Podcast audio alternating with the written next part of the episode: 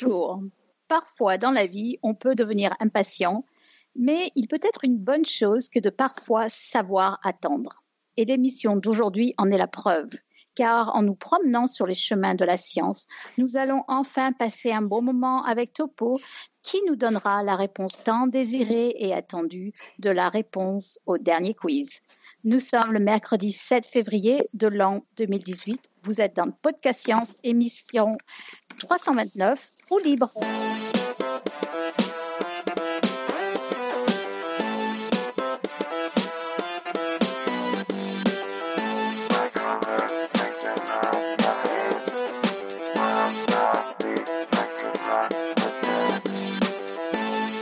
Eh bien, nous allons commencer comme d'habitude. J'en vois qui se tortille, c'est super.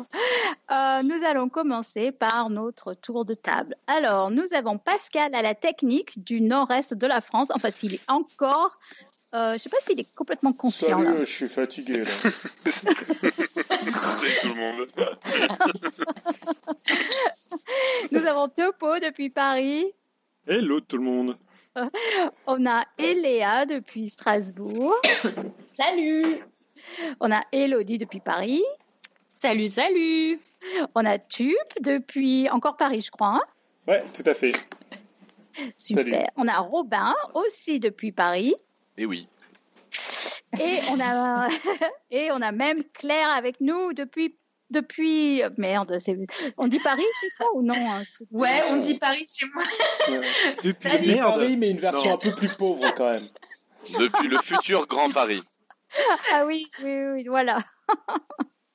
ok, et puis ben, moi depuis. c'est Paris. Depuis l'île de France. Ok, eh bien le sommaire de cette émission, ce sera bien sûr la réponse au quiz par Topo. Et puis ensuite, on va commencer, on aura deux chroniques. On a une chronique de Robin sur la vulgarisation et puis euh, ma chronique sur, euh, que je continue sur les femmes scientifiques. Et aujourd'hui, on parlera de Gertrude Bell Elion. Et puis, on va avoir quelques messages d'auditeurs, le pitch de la semaine prochaine. Et n'oubliez pas que vous pouvez poser toutes les questions que vous avez toujours voulu savoir sur le podcast en utilisant ps. Voilà, eh bien, c'est au tour de Topo parce qu'on attend tellement impatiemment. C'est à toi, Topo. Non, mais j'ai décidé que non. Ah, farceur. Ah, petit farceur. Non, non, non, je vais répondre. Donc, la réponse à ce fameux quiz. En bon représentant des parasites, je me suis permis, une fois n'est pas coutume, de supplanter l'ex-dictateur professeur Fon, aka notre bien-aimé Alan, pour répondre à un quiz dont il avait jusqu'alors le monopole. J'ai tenté de me camoufler, hein, tant bien que mal, et pour ne pas trop dépareiller avec les habitudes d'Alan, moi aussi, j'ai mis trois plombes à répondre à la question suivante la mouche qui pète. Un faux ou un tox? Alors, à force de passer l'extrait, vous saurez certainement l'origine de cette question, les facéties du professeur Thibault, incarné par Alain Chabat dans divers sketchs de Les Nuls. Ce même professeur Thibault qui, pour se tenir la recherche contre le cancer, nous intimait d'écrire à l'arc et d'envoyer des sioux, celui-là même qui analysait une première mondiale, la composition d'une crotte de nez pour nous apprendre qu'elle était composée, tenez-vous bien, à 90% de merde du nez, 5% de poils du nez et 5% de morve du nez, entraînant la conclusion qui s'en impose faut arrêter d'en manger. Mais ce n'est pas le professeur Thibault qui m'a soumis directement cette question. Mais Euh, Est-ce qu'on peut faire pour le prochain quiz euh, le, le- de vérifier cette haute affirmation du professeur Ouais. Thibault sur la constitution des, des crottes de nez? Parce que c'est quoi la merde de nez par rapport à la morve du nez hein? Alors, écoutez, moi ce que j'en sais, On a Topo. Mais oui c'est ce que moi j'en mange pas déjà. Alors, Mais c'est pas la question. hein. non mais si, c'est- la question parce que pour pouvoir justement analyser la composition d'une crotte de nez, moi je propose que chacun les goûte. Et à commencer par ceux qui m'ont Euh. interrompu si, si Allez, récemment. reprends. Désolé. Ok, ok. Très bien. Alors, ce n'est pas le professeur Thibault qui m'a soumis directement cette question, mais Tup et Elodie qui, lors de notre séjour bruxellois, ont été effarés d'apprendre que je n'y avais pas la réponse. En effet, pour ma chronique bière et paix, j'avais préparé quelques anecdotes sur les flatulences qui, par manque de temps, ont été retirées de la chronique finale. Et mes pérégrinations autour du thème péteux, quand même, avaient aussi fait découvrir l'existence de l'éproctophilie, l'excitation sexuelle provoquée par les flatulences du partenaire, ou encore l'existence de, très rares flatulences phalliques. Et quand je leur avais raconté ce que, j'allais retirer, Tup et Elodie s'étaient demandé si on avait la, réponse à la question de la mouche qui pète. Et, et j'en savais strictement rien. Du coup, stupeur et tremblement. Euh, chez les insectes, je savais que oui, car j'avais en tête les flatulences de colonies de termites, par exemple, mais les mouches, je ne savais pas, il fallait, il allait falloir investiguer. Alors, comme Tup l'annonçait dans un précédent épisode, mon premier réflexe a été de contacter Dani Rabaiotti, la co-auteure avec Nick Caruso d'un livre ô combien fascinant, Does It Fart? The Definitive Field Guide to Animal Flatulence, que l'on pourra traduire par Est-ce que ça pète? le guide de terrain exhaustif sur les flatulences animales? Et j'étais en effet tombé sur un tweet ô combien utile, réalisé en emoji et résumant quelques chapitres du livre, où l'on apprend que les fourmis pètent, les oiseaux ne pètent pas et les licornes pètent des arcs-en-ciel. Oiseaux ne pètent pas? Les oiseaux ne pètent pas, enfin ils pourraient, mais ils ne le font pas. par correction. Et les princesses, ça pète des paillettes aussi, hein, Bien pas. entendu, bien entendu. Donc les oiseaux. Attends, moi j'aimerais. Attends, non, moi je, je veux. Je... Enfin, t'as pas le temps là tout de suite, tu sais pas creuser là. Non, les je oiseaux sais pas creuser, pas. si je sais creuser, mais je ne sais pas creuser dans la question. C'est ça que tu veux me poser comme question. Non, mais ça veut dire quoi? Ils peuvent, mais ils font pas. Enfin, c'est. Ouais. Dans le, code, de- dans le code de vie des oiseaux, c'est pas bien vu de. Mais en fait, ils pourraient. En loose day comme ça de temps en temps. Alors, figure-toi que cette partie de, de ma chronique, je ne l'ai pas du tout recherchée. Donc là, tu me poses une colle. Mais ça suffit. Alors pourquoi Moi, je me rappelle d'une époque où Topo était incollable. hein. Je regrette un peu ce temps-là. Non, mais à force de le pousser dans ses retranchements. Mais ça veut dire qu'on a le prochain quiz. Les oiseaux pètent info. Mais non, je vais te le dire. Les infos, les, les, les Non, oiseaux, non. ça pète pas. On a, Ouais, mais les oiseaux sont en fait- distingués et ne pètent pas pour, par- pour une raison d'éthique, info ou intox. Ouais. Je crois que c'est lié, d'ailleurs, pour faire ma pub, pour leur image de marque. À l'épisode Ecophysio qui n'est pas encore sorti de 1. Tup, il en est où le montage Oui, Hein oui, Et de un, bam. on est vachement en retard avec les montages. hein. et qui disait que leur système excrétoire était totalement différent et notamment qu'ils utilisaient de euh, l'acide urique et non de l'urée. Et c'est peut-être à cela qu'est lié justement le, le fait qu'ils ne pètent pas. Je ne sais pas. Et il y a aussi le fait qu'ils n'ont pas un système euh, pulmonaire euh, similaire au nôtre. Et de l'utilité du paix aussi, enfin de la, la fonction de pourquoi ça a été sélectionné, tout ça aussi. Enfin, je sais pas si tu en parles dans ta réponse, mais ça, ça pourrait Oui, donner un petit. J'en hein. parle un petit peu. Tout ne ne t'inquiète pas. Cet aspect a été un petit peu creusé. Euh, mais on en revient à ce livre justement qui, qui donne pas mal d'informations et justement je pense que si euh, on se l'achetait et je te, l'offrirais volontiers euh, Robin on pourrait savoir pourquoi les, les- les oiseaux ne pètent pas Euh, l'histoire de ce livre est assez passionnante je trouve parce qu'elle a commencé sur Twitter où une question en apparence insignifiante est-ce que les serpents pètent?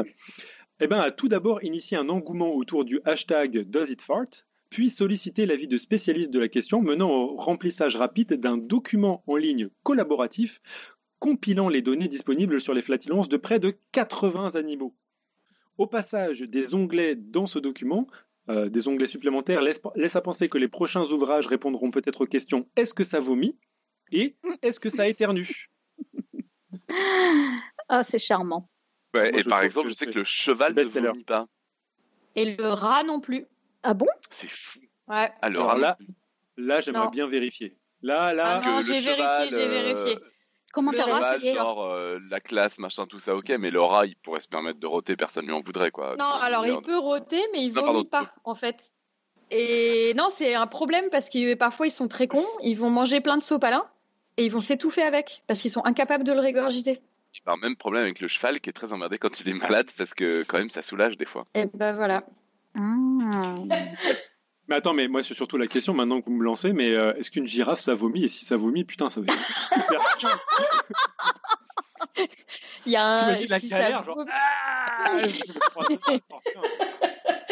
putain. Putain, imagine quand ça te brûle l'œsophage, là, elle, ça doit faire 2 mètres de long, quoi. Remarque, une girafe qui pète, ça doit être pas mal aussi, hein, quand même. Ouais, mais c'est moins long, le tube. Bah, je pense que c'est pour ça que la question, la première question venait des serpents pour l'épée. Vous notez toute la pertinence de ce qu'on est en train de raconter.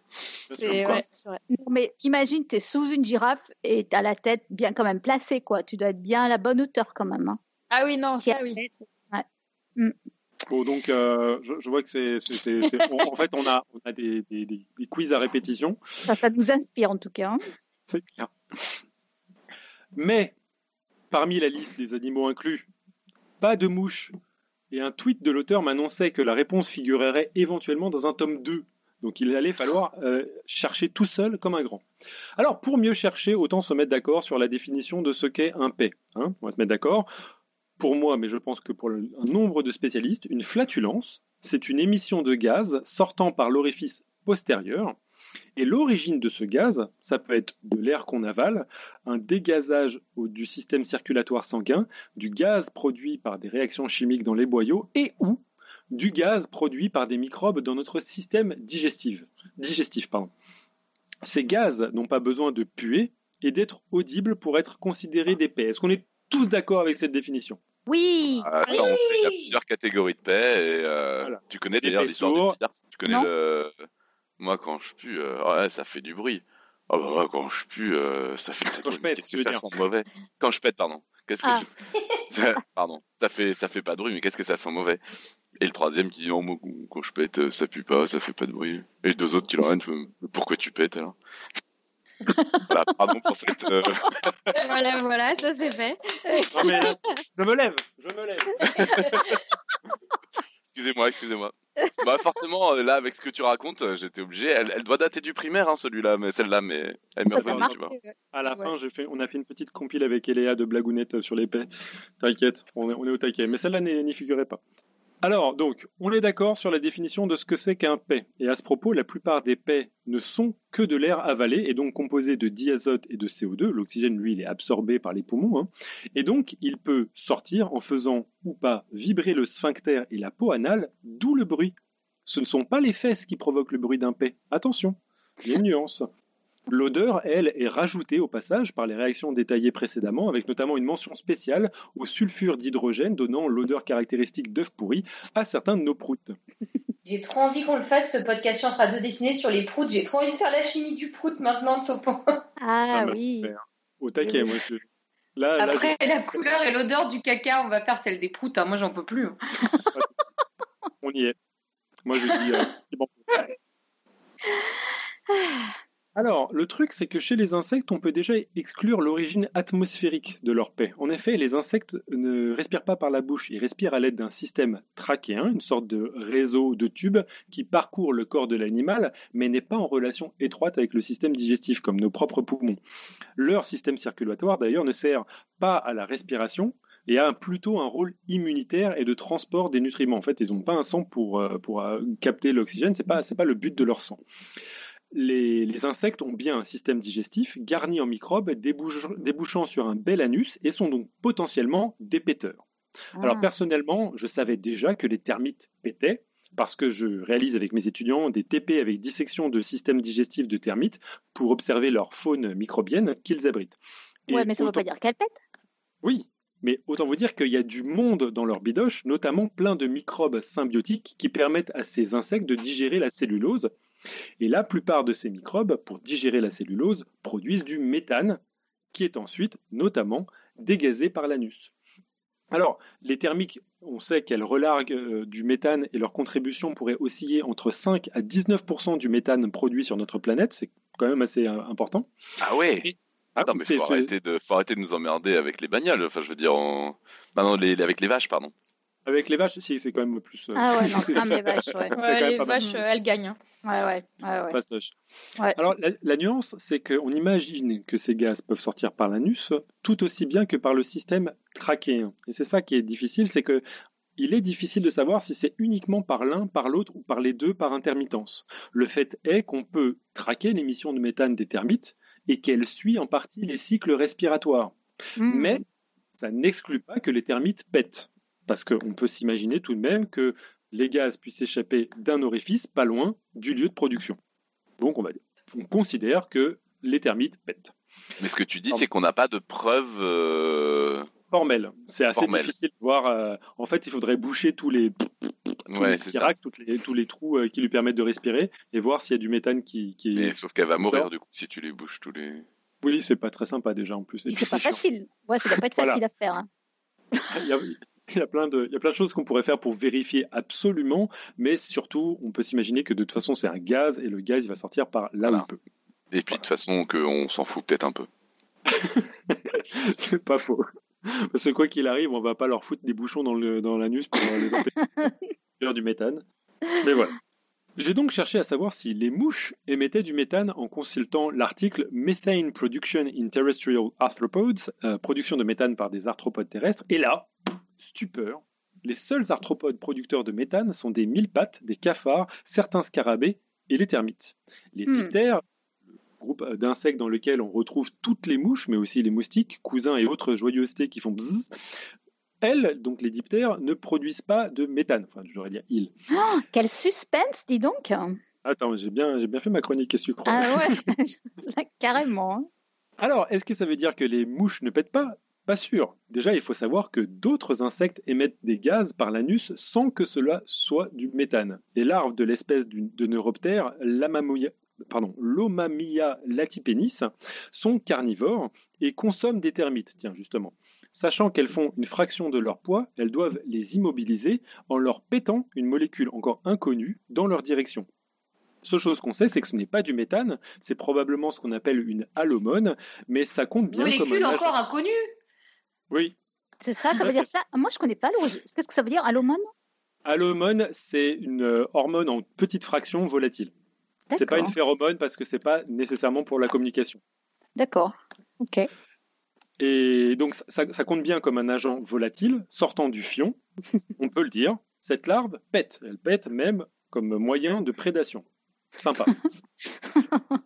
Chez les odonates anisoptères ou les libellules pour les incultes, les larves aquatiques possèdent une ampoule rectale renflée garnie de branchies trachéennes qui leur permettent d'extraire de l'oxygène de l'eau qui, sont- qui est pompée à l'intérieur de l'ampoule. Elles respirent donc par le cul. Déjà, quand même, c'est pas mal. Et elles respirent de l'eau par le cul. Mais mieux, elles peuvent accumuler de la pression dans la dite ampoule et éjecter violemment de l'eau par l'anus pour se propulser. Cette larve. Cette larve de libellule, on est d'accord, elle pète de l'eau, certes, donc c'est un peu triché, mais elle pète. Le coléoptère bombardier produit pour se défendre un mélange explosif d'hydroquinone et de peroxyde d'hydrogène qu'il expulse dans un jet bouillant sortant de l'anus. Ce coléoptère pète. Bouillant. Et enfin, dit bouillant. Oui, oui, d'ailleurs, euh, il y a un article dans Nature qui est paru aujourd'hui même et qui montre que c'est un moyen très très efficace pour justement euh, se faire recracher par des entu- des en- d'éventuels amphibiens qui goberaient le, le- le coléoptère. Très efficace. Wow. D'où le nom d'ailleurs de euh, coléoptère bombardier. Parce qu'il bombarde du cul. Mais comment il arrive à, à chauffer jusqu'à ce que ce soit bouillant hein? C'est une réaction en fait, c'est une réaction exothermique. ah, Le mélange entre hydroquinone et peroxyde fait. Ah, mais oui, bien sûr. hein. Ah, Enfin, c'est quelques gouttes, hein, c'est pas. Oui, pas oui, j'imagine qu'ils sont petits ces, ces bêtes-là, mais ouais. Exactement. Mais bon, nous, ce qui nous intéresse, c'est les diptères. Et enfin, j'ai trouvé que des mesures par spectrométrie chez certaines larves de diptères identifient des émanations de dihydrogène, donc de H2, et probablement ce dihydrogène est d'origine microbienne. C'est le cas chez les larves de tipules, c'est ce qu'on appelle commun- communément des, cousins, mais aussi chez les larves de mouches soldats Hermeti- Hermetia illucens, sont souvent utilisées pour réaliser des composts. Et à vrai dire, le fait que ces larves d'insectes n'émettent pas de méthane, mais d'autres gaz, eh ben, c'est une aubaine pour l'environnement, car ça limite l'émission de gaz à effet de serre et permettrait éventuellement de réaliser des fermes pour recycler des déchets organiques et récupérer des protéines d'insectes pour les entomophages amateurs, donc les bouffeurs d'insectes. Par contre, même interrogation que pour les termites. Est-ce que ça passe par l'anus ou seulement par le système trachéen? Encore une fois, difficile de savoir, mais ce serait très surprenant que ce ne soit pas le cas. Donc, on peut dire que très probablement, la mouche à l'état larvaire pète. Waouh. La mouche pète. Mais, mais, mais, mais, je suis assez déçu qu'on ne m'ait pas posé la question est-ce que la mouche fait péter? Et ça, c'est très dommage, je trouve. Alors, certes, la question ne m'est pas posée, mais je vais quand même y répondre. Car oui, il y a des cas cliniques où l'on a constaté que des larves de mouches pouvaient faire péter des humains atteints de ce qu'on appelle des miases intestinales. Les miasmes qualifient l'infestation de tissus humains par des larves de diptères, des mouches et moustiques donc. Il existe, attention, ça risque de faire gerber, des miasmes cutanées, des miasmes oculaires, des miasmes urogénitales et bien entendu des miasmes intestinales.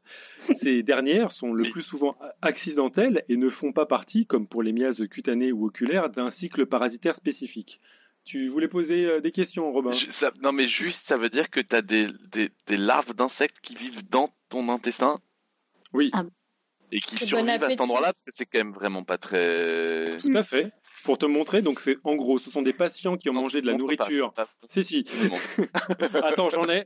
Ça- non, mais c'est dégueu. hein. Franchement, c'est dégueu. hein. Je te décris. Ce sont des patients qui ont mangé de la nourriture remplie d'œufs de mouches, qui ont éclos et survécu dans le système digestif. Notamment, il y a beaucoup de larves qui sont aquatifs, des, des larves de mouches qui sont aquatives, et donc qui peuvent tout à fait survivre dans un milieu euh, aquatique euh, tel que l'intestin ou euh, le, système digestif. Alors, le- l'estomac, c'est un petit peu plus rare. Et donc, les symptômes, vous allez me demander, bah, c'est une diarrhée persistante, des douleurs abdominales, des nausées et des vomissements, une propension également accrue à péter. Une anecdote sympa Ah. pour cela, péter en soirée, comme j'aime le dire. Alors, je finirai ce quiz par cette blague que je tiens de mon papa, qui est particulièrement à propos ici, et pas à propos pendant les dîners familiaux pendant lesquels il a l'habitude de la raconter pour la centième fois. Donc, c'est deux mouches qui sont sur une crotte de chien en train de la déguster, et soudain l'une pète, l'autre se retourne et s'exclame Eh, Dis donc, il y en a qui essaie de manger ici. Alors, Ah, je comprends d'où vient Topo maintenant. Mm. ah oui, ah, Ah, ouais. on est fait de la euh, même fibre. hein. Alors, Eléa, tu en avais euh, quelques-unes que tu nous as rajoutées, si tu veux bien les raconter. Oui, alors je, je- il y en a plein sur les paix, hein, mais moi j'en ai retenu deux que, des, copines m'ont raconté. Alors la première, c'est- un petit poème. Ça dit Un paix, c'est du gaz carbonique qui sort par un trou schismatique et qui annonce avec fracas l'arrivée du général Caca. Ah oui, Alors ça, que c'est totalement faux. Ça, ça, on peut le faire, un quiz. Est-ce que les paix annoncent la merde? Je ne sais pas. moi. Eh bien, ce sera une prochaine question, j'imagine. Et sinon, il y en a une autre qui, qui est très, très sage, je trouve. Alors, celle-ci dit Mieux vaut paix sonore qui part avec fracas que veste puante qui se trahit tout bas. Oh putain Mais comment tu la connais celle-là, Iléa Je sais pas, je l'ai. Je- On me l'a C'est vrai que raconté. ça choque avec le raffinement euh, Oui, habituel des commentaires d'Eléa. avec ta douce voix. euh, Oui. Mm.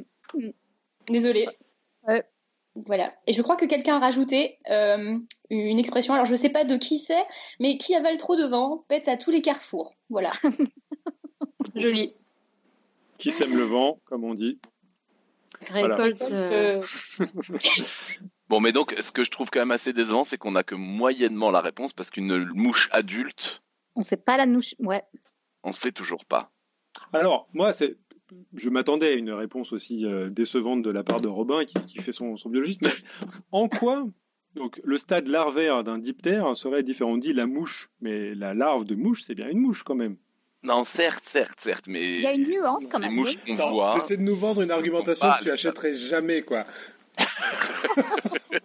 Ah si, ah si. Alors c'est ça, ça, ça m'énerve. Quand mes étudiants savent pas faire la dif- enfin, ils font la différence entre asticot et mouche comme si c'était deux organismes différents. Mais non, les enfants, c'est la même chose.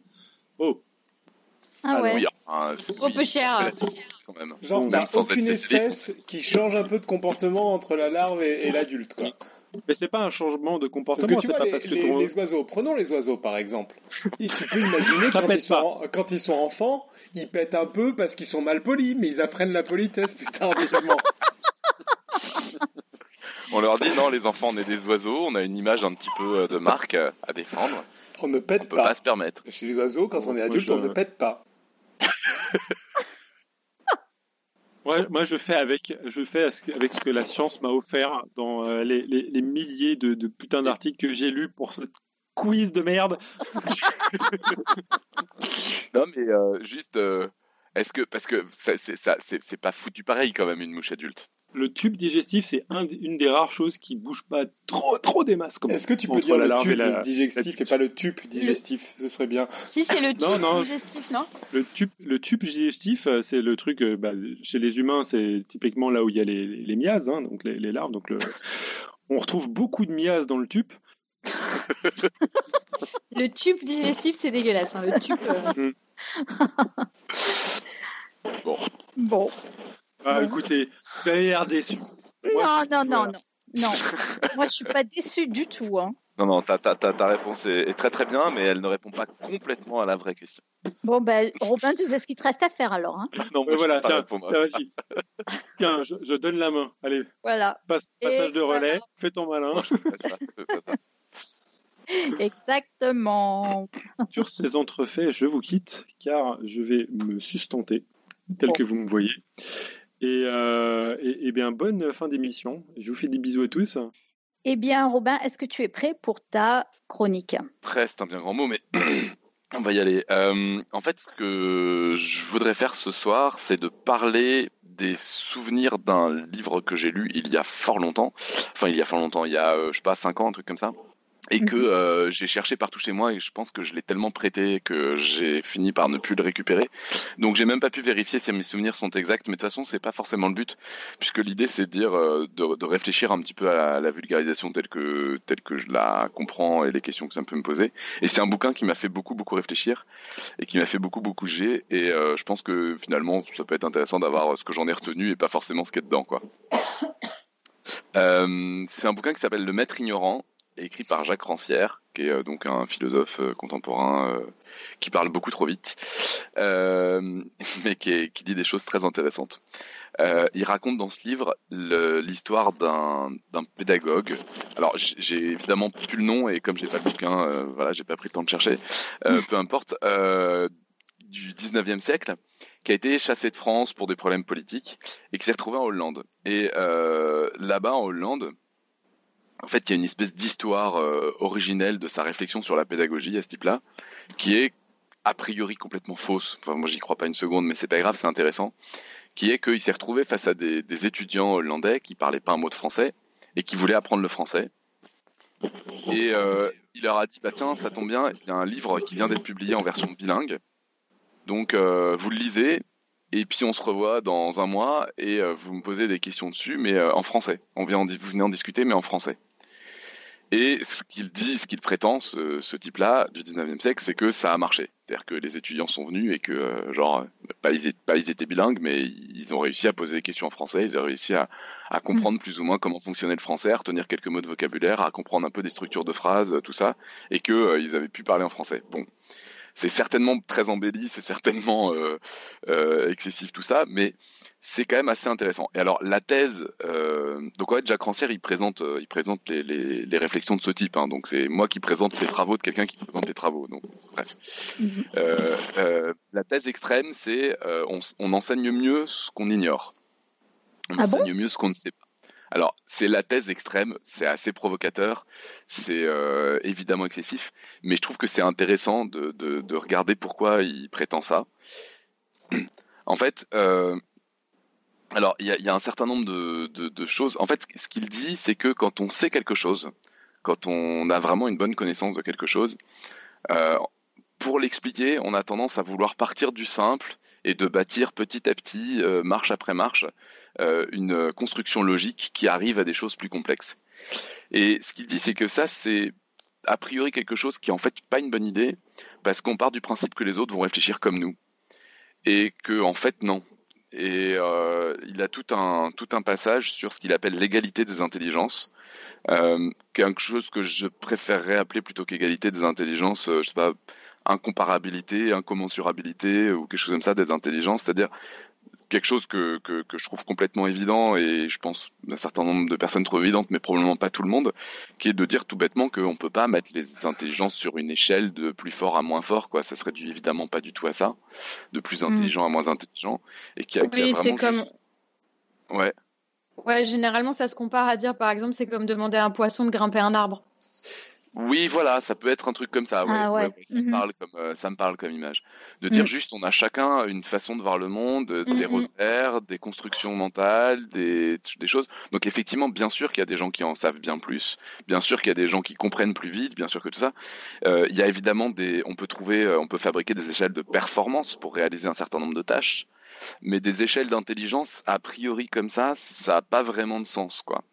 Euh, et donc, euh, et, donc, ce qu'il dit, voilà, c'est euh, une intelligence, c'est vraiment quelque chose qui est complètement personnel, qui est extrêmement complexe, qui est fait de tout ce qu'on a vécu, de tout ce qu'on a compris, de tout ce qu'on a appris dans notre vie. Et finalement, apprendre ou comprendre quelque chose, c'est c'est se l'approprier, c'est se la- l'agréger à quelque chose qui est déjà en nous, c'est le, comprendre avec notre façon de voir les choses. Et donc, euh, il donne. Alors, les images sont très. Il y a, y a plein d'images que je trouve assez, assez jolies, euh, dans, dans mon souvenir en tout cas, qui étaient assez, euh, assez presque poétiques ou quoi, en disant bon, bah, chacun a. c'est comme un. Chaque personne, c'est comme un. Un- une planète autour de laquelle gravitent des choses et tout, et puis on, on- on peut graviter autour de quelqu'un d'autre, et puis on peut essayer de se transmettre quelque chose de l'un à l'autre, mais en fait, ça passera jamais directement. C'est quelqu'un va nous parler de quelque chose et on va l'agréger à notre euh, intelligence, à nous, à notre façon de penser. Et le jour où on se se l'aura, on se, on, ouais, on l'aura vraiment agrégé à quelque chose qui nous est propre, on aura l'impression d'avoir compris et on pourra finir par parler de quelque chose qui a l'air d'être commun, mais qui est finalement toujours différent pour deux personnes qui discutent. D'accord. Et donc voilà, alors il, il- il donne euh, donc euh, du coup après il, il essaye de le mettre en pratique. euh, alors c'est assez drôle, il explique comment on peut faire par exemple pour s'assurer que quelqu'un qui est en train de censément apprendre quelque chose que nous on ne sait absolument pas euh, le fait et fait pas du flanc. Donc il y a un- tout un côté social aussi dans ce qu'il raconte. Par exemple, il dit les, les parents analphabètes peuvent très bien vérifier que leurs enfants sont en train d'apprendre à lire quand même. Ah oui. Bah ouais, il dit c'est pas très compliqué. Ils peuvent regarder euh, s'il y a plusieurs fois les mêmes symboles, même s'ils savent pas lire. Ils peuvent vérifier que le gamin dit la même chose quand il y a le même euh, symbole qui apparaît. Il dit euh, les parents, en plus si on est au 19e siècle, ils connaissent tous des extraits de, de Bible par cœur, donc ils peuvent Mhm. vérifier que ça correspond bien à ce qu'ils entendent tous les dimanches à la messe. Des, des choses comme ça. Et donc il dit bon, finalement, même en étant analphabète, un parent peut vérifier que son gamin est en train effectivement d'apprendre à lire. Alors, c'est évidemment extrême, euh, tout ça, hein, je l'ai je l'ai dit, je vais pas le redire à chaque fois. C'est évidemment provocateur, euh, mais je trouve que c'est assez intéressant d'avoir Ouais. ça en tête, notamment quand on fait de la vulgarisation, de dire, moi c'est quelque chose qui me dérange énormément.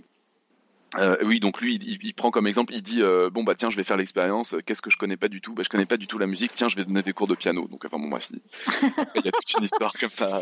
Et ça marche Et voilà. Et alors évidemment, le bouquin est là pour dire que ça marche. Bon, c'est c'est c'est c'est très euh, sujet à caution, mais mais mais voilà. Donc il explique comment il s'y prend tout ça. Bon, je me rappelle pas de tous les détails, hein, mais, euh, mais en tout Ouais. cas, ça m'a marqué assez durablement parce que finalement, euh, je pense que mon côté extrêmement euh, bordélique dans la présentation vient en partie de là. Enfin, c'était, il y avait, il y avait une bonne grosse dose de, de, de désordre à, à l'origine chez moi, mais ça m'a, ça m'a décomplexé, déculpabilisé de faire ça. Par exemple, je suis infoutu euh, quand je veux raconter quelque chose de faire un plan. C'est un, c'est un truc que je ne sais pas faire. Euh, je sais pas faire un plan de Ah ce ouais que je veux écrire, de ce que je veux raconter pour écrire un article ou quoi. Je sais pas faire. Quand je prépare un dossier, je sais pas faire un plan. Ce que je fais, c'est que je raconte je me raconte à moi par écrit ou je me le raconte dans la rue quand je me balade ou quoi, les choses que j'ai envie de dire. Et puis que petit à petit, euh, ouais, je me rends compte que c'est ça que je veux raconter. Puis après, à partir de là, je peux l'améliorer et éventuellement changer l'ordre de trucs ou quoi. Mais, Mais ça, c'est vrai. euh, je Ça t'interromps. fonctionne comme une discussion. Mais c'est vrai quand tu veux faire de la vulgarisation et quand tu veux apprendre quelque chose à quelqu'un, ou juste quand tu veux faire de la vulgarisation. Ben moi, je fais que de la vulgarisation. hein. Ouais, ouais. Parce que en fait, ce que tu me dis, ça, ça me fait penser à la différence encore entre vulgarisation et, et apprendre quelque chose à quelqu'un. En fait, un prof qui fait un cours, euh, un cours magistral. euh, encore une fois, c'est pas pareil. hein. Je pense que tu Moi, peux, je suis tu pas, peux je suis pas commencer d'accord hein, avec ce que tu dis, euh, Irène. Je pense qu'en effet, euh, le- les- la plupart des cours qu'on voit ont une très logique de plan, très structuré, etc. Mais je pense qu'aussi la plupart de ces cours-là ne marchent pas du tout, en fait, pour transmettre euh, et pour faire que les, les élèves apprennent. Ah Moi, je pense que ça, ça peut fonctionner pour transmettre un savoir-faire, par exemple. C'est-à-dire qu'au bout d'un moment, si l'objectif c'est qu'à la fin tout le monde sache résoudre une équation, tu dis on résout une équation comme ça, et euh, justement à la limite cherchez même pas à comprendre quoi. Ouais, mais ça, Euh, mais du coup, tu, tu transmets pas, de, tu fais pas apprendre à quelqu'un, en fait, tu lui fais répéter. Oui, c'est ça. Tu- C'est ça, Non, c'est- mais mais tu là, peux- vraiment- là, quand, tu, quand, tu fais, quand tu lui dis, voilà un processus, tu dois le suivre pour faire quelque chose, la personne a rien appris, en fait. Au contraire, tu le prends pour un, tu le prends pour une machine, tu le prends pour quelqu'un de débile en fait. C'est ça. Alors c'est pas c'est pas forcément complètement débile. Par exemple, tu pour un geste euh, pour un geste technique, c'est des choses qui se Ah ouais, font et qui ça, sont ça se défend. Mais en, gros, tu es en train de travailler. En, en fait, euh, si c'est vraiment un process que tu suis, tu prends la personne pour une machine et ça peut être justifié pour des pour des choses très extrêmes et compagnie. Après, sur les histoires que tu dis de- d'apprendre des mouvements et tout, en général, moi, la méthode d'apprentissage que je vois le plus, c'est plutôt la répétition en fait. De dire, bah, ce geste-là, tu vas le faire 200 fois et le but, c'est de, de le faire passer dans Tu le vas le faire réflexe. 200 fois, mais oui, mais tu le fais 200 fois, mais il y a aussi que tu le fais à côté de quelqu'un qui sait faire au début. Oui, oui. Au début, Et tu surtout, regardes quelqu'un qui sait faire de- faire. Après, tu le fais à côté de quelqu'un qui sait faire, et après, tu le fais 200 fois. Mais il y a, y a- y a cette phase de répétition.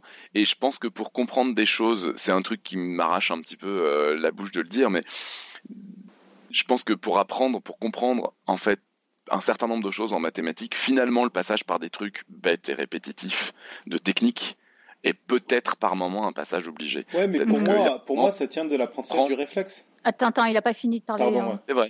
Vas-y, Robin. non, mais oui, c'est de l'ordre du réflexe, mais n'empêche que euh, le jour où tu as fait plein de, euh, de j'en sais rien moi, de, euh, mais, mais même des trucs complètement élémentaires, le jour où tu as fait plein, plein, plein de divisions, en fait, d'une certaine manière, tu te l'es approprié et tu l'as compris, à force d'en faire Mm. de façon bête. C'est on te l'a expliqué au début, on t'a raconté pourquoi ça marchait cette méthode-là, puis t'as pas compris, puis t'en fais plein, et puis tu en réentends parler un jour Mm. ou tu te poses la question un jour et finalement tu comprends. Ouais, c'est vrai. C'est aussi parce que tu t'es approprié le geste et que du Ouais, coup, moi, tu je comprends suis- mieux ce que c'est que cette... Je pense que c'est vraiment deux choses indépendantes que tu peux très bien avoir acquis un réflexe et ne pas le comprendre, et inversement Oui, comprendre un truc et ne pas acquérir le réflexe. Et t'as beaucoup Ça, dans le persuadé. sport, par exemple. Dans le sport, t'as t'as tout un travail sur l'apprentissage de réflexes que des fois, euh, bah, tu sais pas trop expliquer pourquoi on doit apprendre ce réflexe-là. C'est plus éventuellement ton coach ou des, des gens qui le savent ou des, des gens qui juste le répètent depuis des années sans se poser la question, mais euh, juste tu l'as appris en tant que réflexe, quoi. Mm, mm. Il y a Et, ça, euh, et puis il y a quand même une progression de toute façon. Tu peux pas prétendre euh, à, à quelqu'un euh, d'aller apprendre à quelqu'un à résoudre une équation du deuxième degré si la personne ne sait pas euh, faire une addition au premier. Donc il y a quand même une progression de toute façon dans le dans l'apprentissage. Des techniques. Ouais, mais le plan, pour moi, enfin, oui, d'accord. Donc dans ce cas-là, tu parles d'un plan euh, à la- à l'année. mais je veux dire, si tu parles d'un plan d'un cours, je pense pas que faire un Mm. plan dans un cours ça aide, parce qu'un plan dans un cours, en fait, moi j'ai l'impression que ça va créer de la, de la routine et de la prévisibilité qui va, qui va créer de la lassitude en fait en face. Et non seulement ça, mais un- une des choses qu'on pour essayer de, de finir un peu ce que j'avais prévu de raconter, euh, parce que c'est super chouette de discuter, mais euh, déjà que je me perds tout seul, parce que j'avais fait un plan, non c'est pas vrai, j'avais pas fait ça. Euh, mais j'avais juste essayé de noter des trucs pour pas trop oublier de choses. Je pense que dans les, il y a un truc qui se dit, c'est la pédagogie, c'est l'art de la répétition, et euh, les, les, les bons pédagogues, enfin je veux dire les personnes qui réfléchissent un tout petit peu et qui font des trucs pas trop pourris, savent que répéter, évidemment, ça veut pas dire répéter 15 fois de la même façon, ça ça sert à rien. Mm.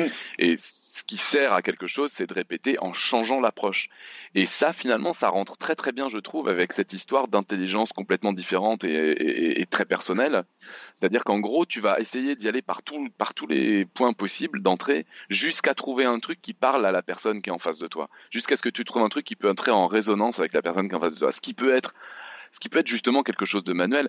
Euh, c'est- assez drôle de voir, ça rentre complètement avec cette idée aussi de euh, les gens qui disent non, non, mais le- pour, pour faire de la vulgarisation des maths, il faut passer par euh, des applications pratiques. Non, non, il faut passer par l'histoire. Non, non, il faut rentrer. Mais non, ça dépend des gens. Ça dépend des Mhm. gens. C'est pas les mêmes choses qui vont rentrer en résonance avec les gens. C'est pas les mêmes choses qui vont fonctionner. Et il n'y a aucune raison pour que ce soit les mêmes choses qui fonctionnent.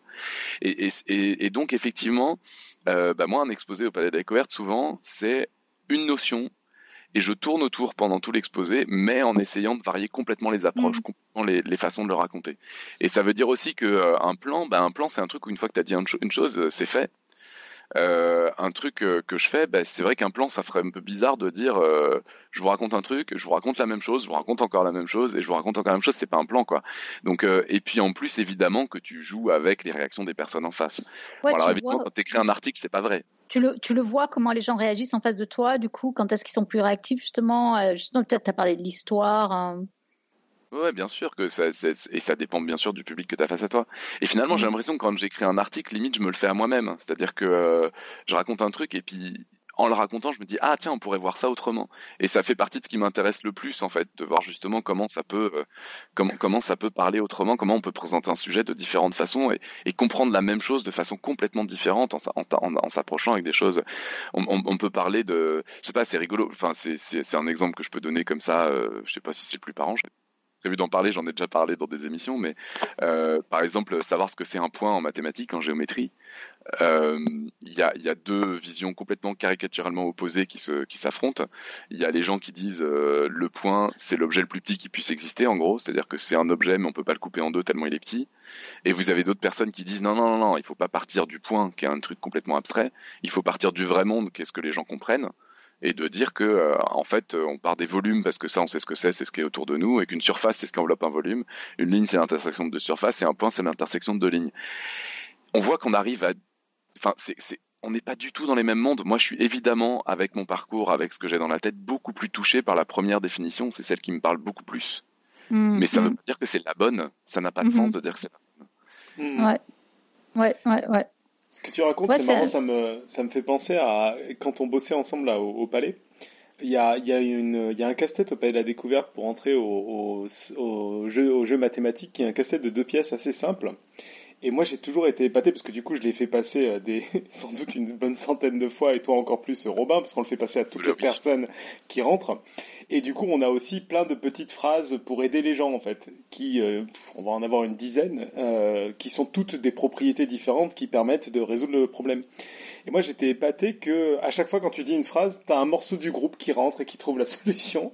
Ah et, ouais, c'est vrai. dans n'importe quel ordre, et c'est là où tu as, as le visuel de, bah oui, tout le monde comprend pas pareil, quoi. Et c'est assez drôle parce que quelqu'un qui a trouvé, généralement, quand il y a quelqu'un qui connaît dehors, généralement son gamin, euh, bah, il veut absolument euh, l'aider et donc lui expliquer comme lui a compris. Et ça marche pas parce que ah la personne en question ne comprend pas de la même façon, quoi, n'a pas la même. Euh, donc il y a des gens par exemple qui vont réfléchir, c'est un truc qui est en volume. Il y a des gens qui vont réfléchir en 3D, d'autres qui vont réfléchir en 2D beaucoup plus. Il y a des gens qui vont réfléchir avec des, des conditions à vérifier. Ouais. C'est ouais ouais, c'est vraiment c'est vrai qu'il est très impressionnant. C'est un casse-tête à deux morceaux les gens mettent du temps dans l'ensemble à trouver et ils ne trouvent pas du tout pour les mêmes raisons. C'est très impressionnant. Ah ouais. C'est traumatisant pour les parents parce que les gamins trouvent beaucoup plus vite que les parents. ouais, pas toujours, faut pas exagérer. Souvent quand même. Et donc pour en finir avec ce que je voulais raconter, euh, je trouve que du coup ça, ça ouvre aussi un petit peu les perspectives sur euh, ce qu'il y a à faire finalement pour que les gens apprennent mieux et comprennent mieux. C'est aussi un, quelque chose qui est connu, euh, qui est que euh, on, a, on, le sait tous, on a des gens autour de nous qui nous impressionnent comme ça. C'est que plus on en fait, plus on en fait, plus on en sait, plus on comprend, plus on plus on est ouvert sur des choses. Et finalement, ça va complètement avec cette histoire-là, c'est-à-dire que plus je connais des choses, plus j'ai des pratiques variées, des pratiques artistiques, des pratiques manuelles, des pratiques sportives, des pratiques intellectuelles, plus je varie ces choses-là, mmh. et mmh. plus je vais avoir de facilité à comprendre une nouvelle idée, une nouvelle notion qu'on me présente, parce que je vais réussir à me l'agréger avec quelque chose je vais forcément trouver quelque chose qui est pas loin. Je vais forcément faire une analogie avec quelque chose qui me parle à moi, que je connais, que je me suis bien approprié. Et, qui, donc, ça va me permettre de, rentrer dedans plus facilement. Et donc, je trouve que sur l'éducation, sur comment on éduque les enfants, sur comment euh, même la population, euh, etc., il y a, y a, un truc aussi qui est bien connu. On dit toujours les gens qui ont voyagé, les gens qui, sont, qui ont vécu à l'étranger, ont un, ont, un, esprit plus ouvert, sont, sont, sont... Bah, c'est mmh. pareil, euh, on s'est confronté à d'autres façons de faire, à d'autres façons de comprendre, que ça soit par la variété des disciplines auxquelles on, on s'intéresse, ou la variété des profils des personnes avec qui on passe du temps, ou la variété, etc. Euh, des, tout de suite, ça ouvre effectivement l'idée de, ouais, c'est la variété. Et d'ailleurs, c'est assez amusant de voir que même pour les gens qui sont des ultra spécialistes, comme les chercheurs, euh, la, bien souvent, les chercheurs qui font des avancées euh, marquantes sont des gens qui se sont intéressés à autre chose à côté. Mm. Euh, sont, sont, des gens. Euh, la solution est venue d'ailleurs. La, la, la, solution est venue de, de ou, et, ou, même des trucs qui n'ont pas forcément l'air reliés a priori, mais les grands chercheurs, pour beaucoup, ont des passions autres. Euh, les mathématiciens, il y en a énormément qui font de la musique à un niveau quasi professionnel. Il y a, y a, y a des choses comme ça, quoi, qui, qui, je trouve, font complètement écho à ces, à ces réflexions. C'est une forme de créativité, tu crois ou euh... Je sais pas, je pense, je pense, juste que finalement, euh, on peut avoir l'impression de s'éparpiller quand on s'intéresse à plein de trucs, et que en fait, c'est peut-être une façon de gagner du temps par la suite et de, et de faire du, de, de fabriquer du sens et d'avoir des mmh. analogies, et de faire des nouvelles idées. Oui, de, de, générer de la créativité, pourquoi pas, mais en tout ouais. cas de c'est quand même génial. Les analogies, on le sait tous. Enfin, en maths, c'est de toute façon un des moteurs euh, les plus puissants de l'avancée des mathématiques et, de, et, une des plus grandes sources de bonheur en mathématiques, c'est de faire des liens entre des choses qui avaient l'air de pas en avoir.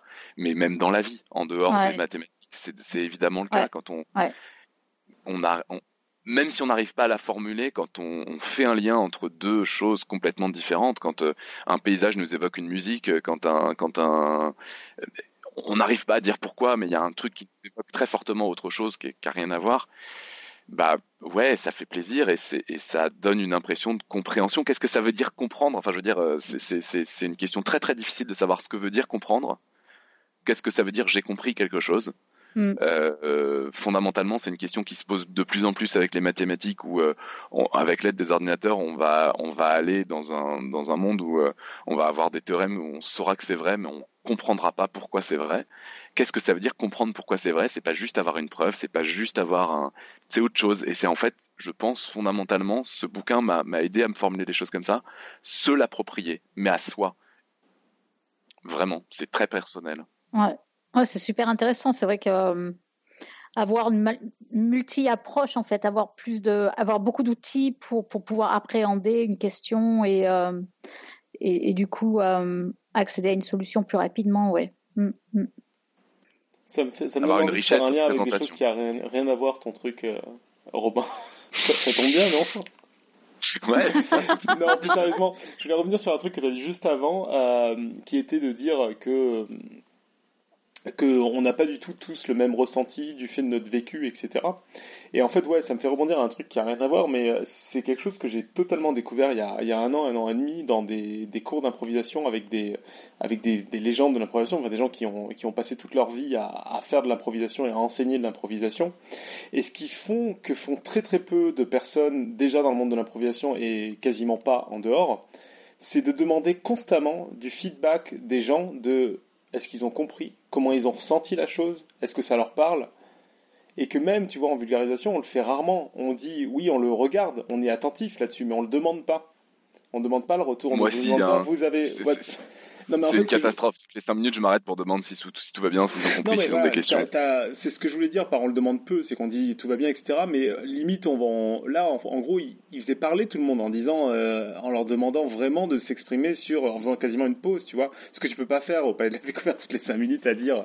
Mais on, fait un exercice, on essaie quelque chose, et là, tout le monde va être à, euh, bah, faites-moi un retour. Et pas à débattre, c'est pas ce qui est important, c'est plutôt que chacun donne son ressenti pour qu'on ait une sorte de, qu'est-ce qui marche, au global Est-ce qu'il y a des choses où on s'accorde? Est-ce qu'il y a des choses où on n'est pas d'accord pour essayer de comprendre un peu sur bah, comment tu crées un ressenti commun avec des gens qui ont rien à voir en fait? Mais après, euh, le, ressenti peut être différent et ça peut être très intéressant. J'ai quand même le souvenir émerveillé de euh, quand on avait fait euh, la pièce qu'on avait fait la première fois qu'on a fait une pièce ensemble, ou ce que j'avais trouvé extraordinaire, et ce qui m'avait justement montré à quel point cette pièce était riche, c'était la diversité des retours qu'on en avait eu. C'est-à-dire que les spectateurs n'avaient pas du tout compris la même chose de la pièce. Ils mhm. avaient vu des choses que je n'y avais absolument pas vues, alors que c'était moi qui faisais la mise en scène, qui était quand même assez, assez surprenant. Quoi. Je veux dire, tu dis, c'est moi qui ai fait la mise en scène, c'est moi qui a priori quand même pensé un peu mhm. à ce que ça voulait dire, et j'ai des spectateurs qui viennent me dire, ah mais on est bien d'accord que ça, ben non non pas du tout, non enfin oui si tu veux, mais j'y avais pas pensé, mais ouais on peut le voir comme ça. Et ça c'est ça c'est toute la richesse de la poésie, du théâtre, des trucs comme ça, toutes les œuvres d'art où justement tu pars du principe que quelqu'un qui arrive, il faut que ce que mm. tu proposes soit suffisamment euh, riche de, de, possible pour que n'importe qui qui arrive peut se l'approprier d'une manière complètement différente. Donc finalement mm. pour l'art c'est complètement admis. C'est ça. Et, en fait, c'est assez vrai pour toute forme de connaissance, je pense. Mais, en fait, et, toute forme de communication. Et en fait, dans le reste des univers, en particulier dans les univers professionnels ou même de, recherche, c'est quelque chose qui fait rarement cette demande de, feedback aux uns aux autres, quoi. Tu vois pas dans des colloques de recherche des gens qui s'arrêtent en disant ça va, ça vous parle la, métaphore que j'ai fait là? Vous comprenez bien? Non, tout le monde suppose que mm. tout le monde comprend, quoi. Voilà, donc euh, donc c'était en gros ce que je voulais raconter. Puis bah je vous conseille fortement ce bouquin, donc Le Maître ignorant de Jacques Rancière. Je l'ai une première fois parce que je crois que je l'ai mis sur mon compte. Ouais, qui m'a fait réfléchir à tout ça. Et en plus, euh, là, c'est juste ce que j'en ai retenu euh, cinq ans après. Et je pense que, en fait, il y a des choses, j'ai même plus conscience que ça vient de là. Et... Moi, ça donne envie de le lire, en tout cas, oui. bah, tant mieux si je vous ai convaincu que c'était intéressant, si ça vous a intéressé. Absolument. Euh, Je sais pas, Eléa, on a eu des questions dans la chatroom à ce sujet? Je sais pas si elle a suivi. hein. Oui, oui, Eléa, elle- ouais. je suis là. Ouais, pour complètement finir là-dessus. En plus, je trouve que faire un plan pour dire euh, je vais expliquer comme ça et les gens vont comprendre ça, cette étape, ça, cette étape, ça et cette étape, je trouve ça très très dominateur comme. euh, Non, mais Par je vais décevoir, Robin, quand tu dis euh, je fais pas un plan, mais j'écris tout ce que j'ai envie de dire, c'est ça un plan. hein. Je le vis pas comme ça parce que. Je, je veux bien que tu te dises je fais pas de plan, ça me va très bien, tu le vis très bien, mais globalement, Je- non mais un le peu truc c'est que je n'a- non non mais je n'arrive pas à faire de plan quand j'arrive à faire un plan. Le fait est que je n'arrive pas à faire un plan. Tu le Hmm. tu, tu peux tu peux me dire que je n'y arrive pas. Je- J'ai besoin d'écrire ce que je raconte pour savoir après que ah oui tiens c'est dans cet ordre-là que j'avais envie de le raconter. J'arrive pas à l'anticiper. C'est-à-dire que tu, tu, tu mets tes idées sur du papier, mais elles sont pas ordonnées, tu veux dire Elle s'ordonne euh, une fois que c'est fait. Ouais, Alors, ouais, une fois que c'est fait, tiens, ouais, c'est pas con de l'organiser comme ça. Et éventuellement, des fois, ça me fait changer, comme quand on change un plan. Mais je- concrètement, je n'arrive pas à avoir un plan avant de le faire. J'écris du coup de façon hein. très brouillon et très, très rapide parce que j'ai pas que ça. Ah. Enfin, si ça marche pas, il faut que je fasse autrement. Donc, euh, je Et- finalise pas. Je, T'avais des bonnes notes en dissertation à l'école? euh, je, je m'en sortais plutôt. En fait, le, le, j'ai eu plusieurs problèmes. J'ai eu un problème avec les rédactions euh, d'imagination. parce que j'étais un peu euh, j'étais le bon élève au sens vraiment très mauvais du, du sens du terme c'est-à-dire que je faisais exactement ce qu'on attendait de moi et je faisais Ouais. exactement ce qu'on m'avait appris et qu'à partir du moment où on me demandait d'imaginer j'étais très emmerdé parce que ben c'était c'était pas vrai c'était du mensonge c'était et donc en fait j'arrivais pas. J'arrivais pas à Mhm. inventer une histoire j'arrivais pas à, à raconter des choses sur un personnage qui s'appelle moi et qui soit pas vrai. Euh, je me souviens d'une d'une rédac qui m'avait particulièrement angoissé parce que le sujet c'était de parler d'un animal de compagnie autour de, de nous et que euh, j'ai euh, un père absolument euh, hostile à tout animal de compagnie et des copains de mes parents qui avaient globalement à peu près aucun animal de compagnie, enfin qui avaient aucun animal de compagnie et que c'était un truc qui m'était complètement complètement étranger Ouais. et euh, bah oui, j'avais lu des bouquins dans lesquels il y avait des animaux. euh, oui, j'avais vu quand même quelques personnes avec des animaux, mais concrètement, c'était un truc qui me parlait pas du tout. Et, euh, et je pouvais pas inventer qu'il y avait un animal de compagnie dans mon entourage, quoi. C'était pas possible. Ouais, ouais, ouais, ouais. Non, parce que, euh, en fait, je, je pose la question, parce que moi, je me souviens à l'école, euh, quand on nous apprenait à faire une dissertation, il fallait faire un plan, quoi. Et ça, les dissertes pour le coup, non, non, mais alors ça, les dissertes pour le coup, euh, je le faisais et je m'en sortais et j'arrivais à faire des plans. Et les, et les commentaires composés, j'adorais ça. Donc, en gros, analyser un texte et voir quels angles. Ouais. voilà. Mais disons que en même temps, ce que tu fais quand tu fais des plans comme ça, bon, ah, de toute façon, j'ai changé depuis le temps. hein, ça fait quand même 20 ans, mais euh, Oui, oui, c'est plus scolaire, bien sûr. Il y a, il y a- Ouais, ouais, mais, bien sûr. mais on t'apprend quand même que tu vas à la pêche aux idées, que tu mets les idées en vrac sur un brouillon, et que c'est en mettant les idées par paquet que tu. Tu vas ensuite les, les ordonner, que ouais. tu- C'est parce Mm. que tu vois les Mm. paquets que tu, en trouves le, que tu trouves le plan, quoi, d'une certaine manière. Mais Mhm, bon, on mhm, dit quand mhm. même, j'arrivais à faire des plans, c'est vrai. Ouais, à cette époque-là. ouais, à cette époque-là. Alors Robin, il y a- quelqu'un qui te demande dans la chatroom, euh, Raya Théo, qui te demande comment tu fais pour les démonstrations mathématiques. Comment je fais pour la démonstration bah, Encore une fois, moi je fais de la vulgarisation, mais cela dit, même dans l'enseignement, c'est quelque chose. euh, j'en ai souvent parlé ici, euh, je pense. euh, J'en parle, j'en parle régulièrement. de Mon prof de euh, qui m'a énormément marqué. Quand tu fais une démonstration, mais c'est vrai, des mathématiciens professionnels, faut arrêter de se mentir et de raconter des conneries. Quand tu veux savoir pourquoi une démonstration est vraie, tu racontes pourquoi elle est vraie, et après tu vérifies formellement qu'elle fonctionne. Mm, mm. Mais non, mais surtout, euh, s'il y a bien un truc où il n'y a pas de plan, c'est une démonstration mathématique. Ce qui se passe dans, dans les faits, c'est que c'est ce que dit Robin, et un mélange d'autres choses, c'est que tu déjà tu, tu essaies de montrer quelque chose en fait. Donc tu te dis, tu essaies de faire un modèle, et globalement le gros du jeu, c'est de te faire une définition et de te dire, ah, cette définition, elle va coller pour faire un résultat. Et après, la grande triche qui était la vraie même à l'école, c'est que tu essaies de raconter une belle histoire. Donc euh, tu repars du début en faisant semblant que, t'as- que t'es parti du début et t'es magiquement arrivé à la fin, mais en général, les démonstrations, elles se construisent en partant de la fin. Ouais, et, Et, puis euh, en, en y allant à l'intuition totale, en disant tiens, et, par là, et ça des doit fois, on est dans passer, l'intuition euh, totale, mais je veux dire, il n'y a pas de plan, quoi. Et Mais y déjà, le fait de dire, l'idée de dire, euh, tu, tu veux que ça soit, soit vrai, c'est c'est pas du tout euh, rigoureux mathématique, quoi. C'est-à-dire que tu ah non, dis, pas euh, du tout. Quand tu dis que je a- veux démontrer un truc, c'est que déjà tu te dis, ah, ça doit être vrai. Ouais, et ça, c'est un convaincu truc que ça l'est. qui correspond juste à un- une conviction int- int- intime, Ouais. profonde. y a des parties, il y a des parties des résultats de ma thèse, euh, je les ai démontrés un mois avant parce que j'étais convaincu depuis trois ans que ça devait passer et ça aurait pu pas passer, ça aurait pas été bon, quoi. Mais euh, Mais il y a quand même une logique dans la progression. Non, mais il y a une logique Non, dans mais- la progression, mais en fait, euh, c'est-à-dire que c'est ce que dit Robin. ouais. C'est qu'à la fin, tu Mm, peux mm, faire un plan et tu Ouais. peux expliquer. En fait, tu peux raconter une histoire de montrant que t'es l'être le plus rationnel du monde qui a eu ses idées claires dès le début, mais c'est pas vrai. Ouais, ouais, ouais, bien sûr, bien sûr. C'est comme quand tu vois un film fini, tu fais putain, c'est génial la manière dont t'es raconté l'histoire, mais la personne, il n'a pas pris son stylo et écrit tout le scénario du film d'un coup. Ça s'est jamais passé Non. comme ça, quoi. Euh, bah, je sais pas, il y a peut-être des gens qui écrivent des, des livres d'un seul jet. Ben, il y a Ouais, des- je crois qu'il y a des gens qui le disent, mais je les crois pas. Tu les crois pas non, Ah je les ouais. crois pas. Ouais, je- en fait, ça dépend aussi, parce que t'as des livres, tu peux dire que c'est très décousu. Des mauvais mais- livres, c'est assez facile. Non, il y a des bons livres, Ah. je pense aussi. Il y a des bons livres aussi, mais qui sont plus organiques en fait dans leur structure, et où là où tu ressens pas un plan derrière. Mais quand t'as des livres très très bien structurés, typiquement sur des policiers ou des choses comme ça, je peux pas croire qu'ils les ont écrits au fur et à mesure. Mais tu crois que Douglas Adams me dise euh, le guide du voyageur galactique, je l'ai écrit au fur et à mesure, je serais pas outre mesure choqué en fait. Hmm. Bien, bien, bien. Il y a aussi prendre des notes et prendre des notes mentales. Peut-être que les gens, euh, ils arrivent à faire un plan juste euh, sans le, sans l'écrire forcément Ah, et le contre, formaliser. ouais. mais- Et ça, c'est très mais ce présent, assez je pense, chez rigolo, les c'est que- que t'as as une idée en tête de quel est ton cheminement. Ouais, ouais, ouais.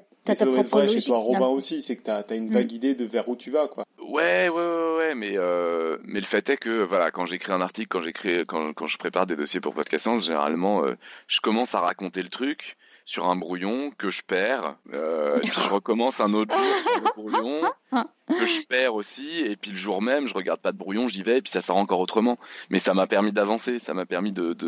Mm. Oui, parce que t'as pas oublié tout ce que t'as fait généralement. non, bah, Enfin. ça, ça fait son travail petit à petit dans le cerveau en fait. Il faut, Ça faut se rendre compte d'un truc sur les plans écrits, en fait. C'est que, mine de rien, le papier et le plan sur papier ou même sur ordinateur est quelque chose qui est beaucoup moins euh, complexe que ce qu'on peut imaginer dans notre tête.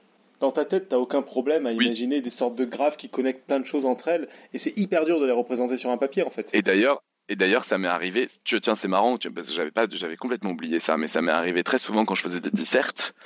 Ça c'est vrai, c'est des trucs vraiment structurés comme ça, de Mhm. faire un plan parce qu'objectivement, quand je regardais les petits, les petites idées que j'avais eues, bah, ça faisait bien ces parties-là, etc., etc., et que en théorie la, la transition se faisait bien et tout, et qu'au moment de l'écriture, ça foire complètement. Oui, puis Ça, tu changes. souvenir-là. Ouais, ouais, non, mais ouais. que ça marche pas. Tu tu- t'en arrives pas. au truc, t'as plus le temps de toute façon parce que tu rédiges, et que ça ne fonctionne pas, et que la théorie, là, ton truc juste avec des petits tirets, ça fonctionnait, mais qu'une fois que t'es dans le truc que tu, que tu racontes, enfin bon, on s'est éloigné un peu du sujet. De... Non, mais je trouve, qu'on s'en est pas très éloigné parce que c'est des trucs où euh, tous ces diagrammes de représentation, les plans ou même des, diagrammes d'organisation ou de communication sont des choses qui sont très satisfaisantes à regarder, mais je trouve qu'elles sont très éloignées de la réalité et de comment on pense en fait. Qu- Quand imagines juste nos relations les uns aux autres en fait et que tu essaies de mapper ça sur, sur, sur un papier en disant voilà je vais faire un trait entre tous les gens qui se connaissent et c'est un vaste bordel en fait ça ressemble pas du tout à la manière dont tout le monde dessine des manières de s'organiser entre nous et de communiquer entre nous, où tu vois soit des sortes de pyramides, soit des choses, des, sortes de matrices ou quoi bien carrées. Non, en fait, c'est un vaste bordel où euh, les gens communiquent les uns les autres d'une manière ou d'une autre. Et je pense que la connaissance, il y a un peu de ça. On aime bien représenter la connaissance justement un peu comme tu comme tu essayais de la décrire sur les histoires de plans, euh, Irène, euh, en disant, ben voilà, euh, t'as les maths, en chapitre 1, faut ça, ça, ça. Et en fait, dans les faits, même la manière dont les gens découvrent les concepts, elle est beaucoup plus bordélique que ça. Mhm, Ils vont Et, être et même pour les comprendre euh, après coup. C'est-à-dire Ouais, que là, c'est plutôt là-dessus que j'étais. Et ça, c'est un des trucs, par exemple, que je trouve assez affolant. C'est-à-dire que euh, pour certains enseignants, euh, que de- je- je- on reçoit les, les classes euh, au palais, il y a le fameux euh, quand tu demandes aux élèves est-ce que vous avez entendu parler de ça? Et c'est le prof qui répond non parce que c'est pas au programme, donc ils n'en ont pas entendu parler. Bon, ça, c'est déjà un truc un peu euh, éventuellement agaçant. Oui. Mais- parce que ça veut dire qu'ils n'ont pas de vie en dehors de l'école à propos des disciplines scolaires, ce qui est quand même un peu emmerdant. Et, et, et l'autre truc euh, qui, qui, qui m'emmerde encore plus, c'est euh, ça m'arrive, je l'ai déjà fait, et je suis prêt à le refaire, de parler de théorème de Pythagore à des enfants qui ne l'ont pas encore vu à l'école. Pas du tout pour Ouais. leur dire ce que dit le théorème précisément, pour leur formuler précisément, mais pour leur dire des choses que je trouve intéressantes, pas importantes. Par exemple, c'est des trucs qui disent, bah, ça fait longtemps qu'on dispose de méthodes qui disent que dans certaines situations, quand on connaît suffisamment de longueur, on est capable d'en calculer d'autres. Mhm, Et ça, je pense mhm. que c'est un truc, même si tu sais pas faire le théorème de Pythagore, même si tu pas.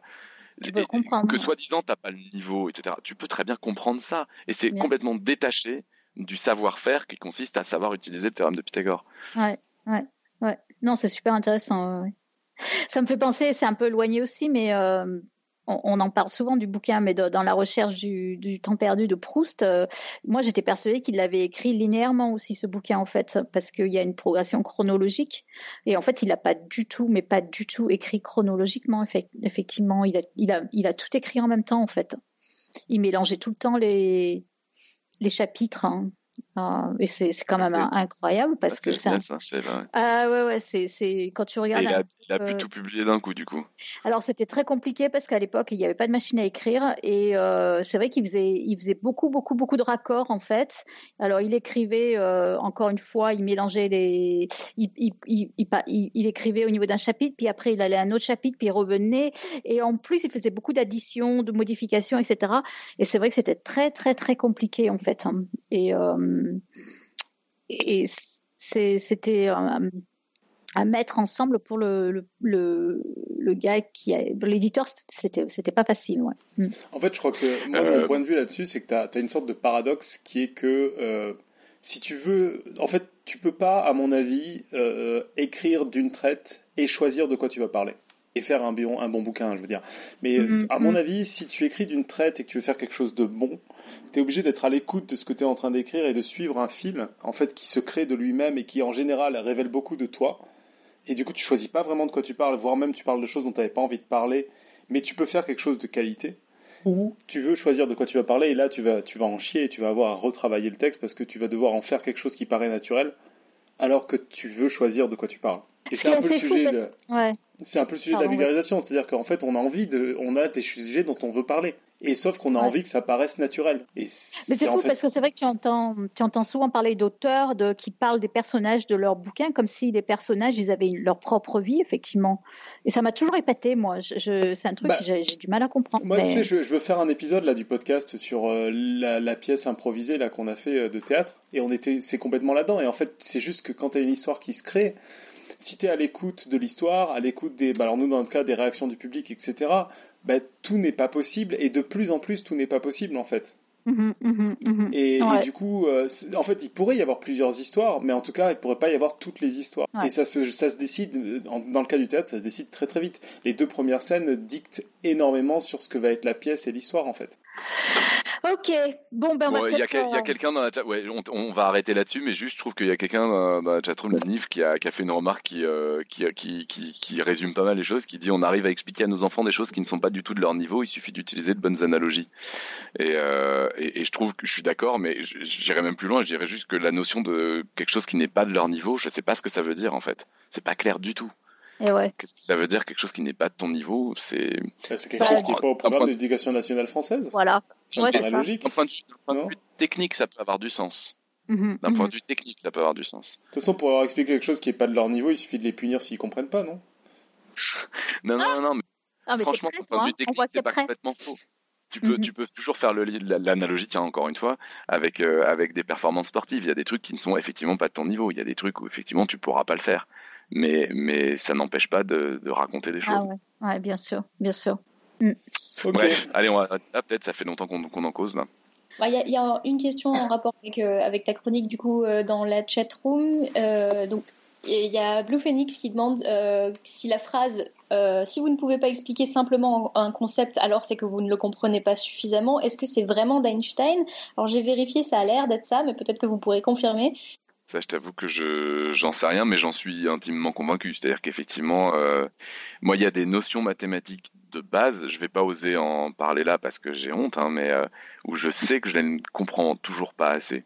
Et Mhm. que effectivement, quand je commence à les expliquer, je, je sais raconter des trucs, je sais faire le guignol, je sais vendre la soupe, y a pas de problème. Mais je sais que je sais pas vraiment les expliquer parce que je sais que je les comprends pas vraiment assez. Ça, j'en suis convaincu. Mhm, mhm.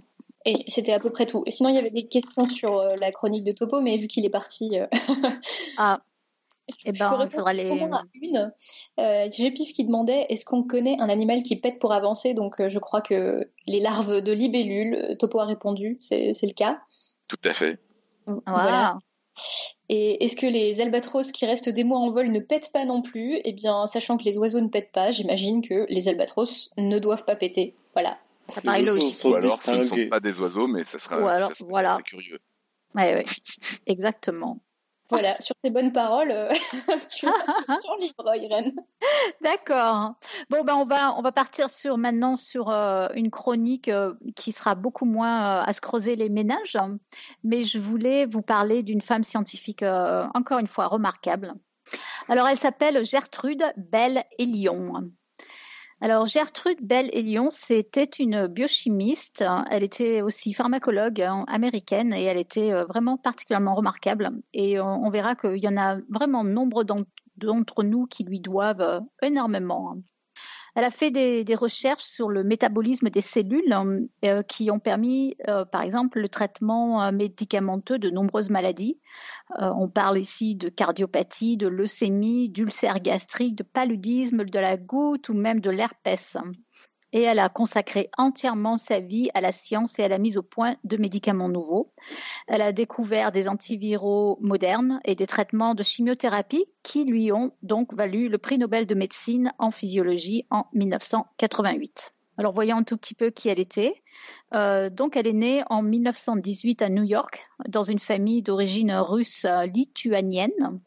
Et enfant, elle a montré rapidement une soif insatiable de connaissances. Voilà, on en revient à ce que disait Robin quelques minutes avant. Euh, elle fut marquée par le décès de son grand-père alors qu'elle n'avait que 15 ans. Et c'est comme ça qu'elle a décidé de s'orienter vers une carrière qui lui permettrait de trouver des médicaments euh, anticancéreux. En 1933, euh, elle, rentre au collège, donc à la fac hein, pour nous, et elle choisit la chimie et elle obtiendra un master euh, avec félicitations. Mais à cause des répercussions de la crise économique de 1929, Gertrude ne peut poursuivre ses études pour obtenir un doctorat. Elle va tenter cependant euh, d'obtenir à la fac un poste en tant qu'assistante de recherche, mais à l'époque, les emplois étaient rares et fermés aux femmes. Donc, en 1937, elle trouve pour une durée de trois mois un poste d'enseignante de biochimie à l'école d'infirmières de l'hôpital de New York. Et par chance, elle va y rencontrer un chimiste qui cherche justement une assistante de labo. Et donc, grâce à cette nouvelle opportunité, pendant un an et demi, elle va euh, économiser sur son salaire pour poursuivre ses études supérieures à l'Université de New York, en chimie toujours. Ça, c'est vraiment une chronique pour Claire. Hein. Hmm. Alors, pour pouvoir euh, financer son travail de recherche et sa maîtrise, elle a pris euh, un emploi d'enseignante euh, dans les écoles de secondaire, donc de New York, puis d'enseignante de chimie, physique et sciences générales pendant deux ans. Et elle travaillait sur sa recherche pendant la nuit et le week-end. Et finalement, elle a pu obtenir sa maîtrise en sciences, en chimie en 41. Alors, en pleine Seconde Guerre mondiale, il y a eu une pénurie de pharmaciens dans les labos industriels. Et c'est comme ça qu'elle a pu obtenir un emploi, euh, même si ce n'était pas vraiment de la recherche. Elle y a fait du contrôle alimentaire pendant un an et demi. Et euh, ben, on, s'en doute, hein, ce genre de travail répétitif a quand même fini par la lasser. Et en 43-44, elle trouve un travail euh, chez Johnson Johnson dans le New Jersey et puis, euh, malheureusement, ce laboratoire va disparaître. Donc, euh, elle se voit, euh, par contre, vite proposer un certain nombre de postes dans, cette fois-ci, de vrais labos de recherche. Et elle choisit un en chimie, toujours. Et elle devient vraiment spécialiste en chimie organique. Elle s'implique aussi pas mal dans la microbio, donc l'étude de, notamment, par exemple, des bactéries, et, et de la synthèse chimique aussi. Donc son champ d'application, il est quand même assez large. Euh, on voit qu'il y a de la biochimie, de la pharmacologie, de l'immunologie et de la virologie.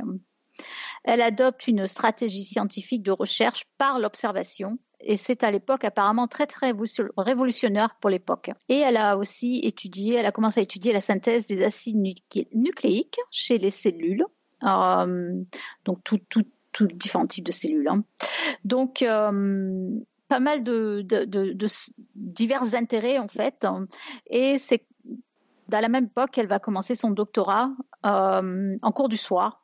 Mais c'est vrai qu'elle a pas bien, elle avait du mal quand même à faire les deux, et du coup, elle a, elle a elle a renoncé à faire ses études et elle a décidé de poursuivre sa carrière.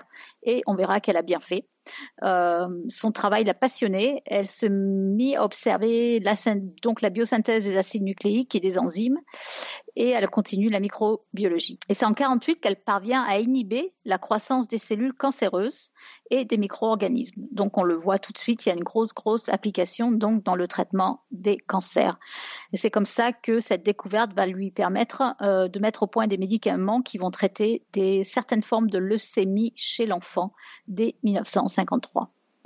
Euh, en fait, en 1950, elle a aussi découvert un, médicament anti paludique pardon, majeur et en 63 un traitement contre la goutte. Donc euh, lorsqu'elle commence à voir les résultats de ses efforts sous forme de, nouveaux médicaments, elle se sent vraiment, euh, elle, se sent vraiment très récompensée. Un grand, grand sentiment de récompense. Et donc, à partir de 1960, elle va collaborer avec de nombreux instituts de recherche. Elle va être dans de nombreux comités consultatifs du conseil scientifique. Et donc, euh, au fil des années, évidemment, son travail, ça devient vraiment sa vocation. En 67, elle est chef du département de thérapie expérimentale. Euh, et elle va, euh, elle va occuper cette position jusqu'à sa retraite elle a, elle a, vraiment été un peu partout. Hein. Je, vais vous citer quelques, quelques-unes de ses fonctions, euh, juste pour vous donner une idée. Elle a été, euh, elle a été dans de nombreux comités consultatifs, donc, par exemple, euh, celui de la Société américaine du cancer, de la Société américaine de la leucémie, euh, de la recherche sur les maladies tropicales de l'OMS. Elle a été membre de la Société américaine de chimie, de la Société de transplantation, de la Société américaine des biochimistes. Enfin bref, il y en a une liste euh, de la pharmacologie, les thérapies expérimentales, la recherche sur le cancer, l'hématologie, etc., etc. En fait, c'est énorme mais son principal titre de gloire, c'est vraiment la découverte du premier antiviral, euh, à la fois très efficace et bien toléré, qui est un puissant donc médicament contre l'herpès, qui est quasi parfait, avec très peu de retentissement sur le métabolisme cellulaire. Et donc ce médicament a relancé euh, pas mal la recherche sur les antiviraux modernes. En 1988, euh, 88, pardon, donc euh, à peu près environ après près 50 ans de recherche médicale efficace, Gertrude Elion reçoit avec son collègue George Hitchins Oulala, on dirait que j'ai jamais parlé anglais moi. Le prix Nobel de médecine en physiologie. Donc, c'est une illustre récompense qui honore donc leur découverte euh, avec de nombreuses applications euh, thérapeutiques. Donc, je vais, je vais vous citer quelques médicaments parce que je suis à peu près certaine qu'il y en a pas mal d'entre vous qui les auront utilisés au moins une fois. Euh, il y a le purinétol qui est très utilisé dans la leucémie, euh, l'imurel qui est un immunosuppresseur, le zyloric, euh, le zyloprime, donc qui sont des médicaments qui sont utilisés contre la goutte. Euh, il y a des médicaments contre le paludisme, contre la toxoplasmose.